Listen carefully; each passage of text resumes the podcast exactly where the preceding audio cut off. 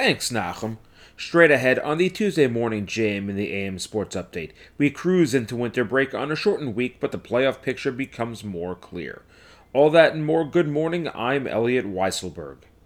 Only three hockey games on the week, all in varsity. Y D E keeps themselves in the mix for the final East playoff spot, downing Solomon Schechter.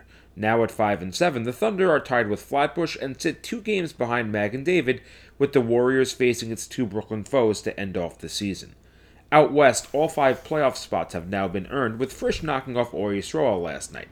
This, combined with S A R's win over J E C, has given T A B C, Kushner, the Cougars, the Sting, and M T A the five spots out west, where each one slots is up for grabs on the other side of the break.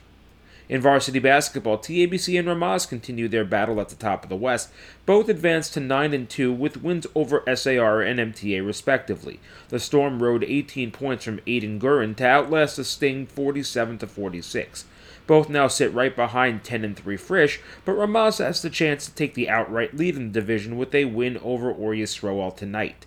Ohr Yisroel will look to take another step toward clinching a playoff berth, a situation that has been prolonged by J E C, who upended H A F T R sixty-eight to fifty-six to keep alive at six and six. Out east, Magen David moves a win away from clinching the East with a forty-nine forty-two win over North Shore, and D R S clinched a playoff berth with a nine point win over Y D E.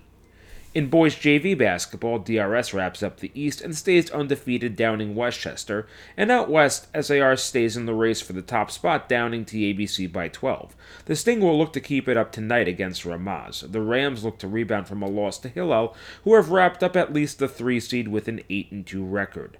The six-point loss for the Rams drops them into a tie with T A B C. A loss by Ramaz tonight would drop them to five and five and lock them into the fifth slot, securing a first-round date with T A B C in Teaneck once the postseason begins.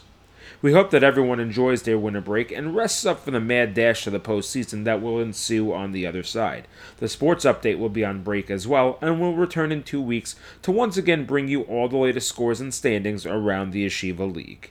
And that was your Tuesday morning J M in the A M Sports Update. I'm Elliot Weiss.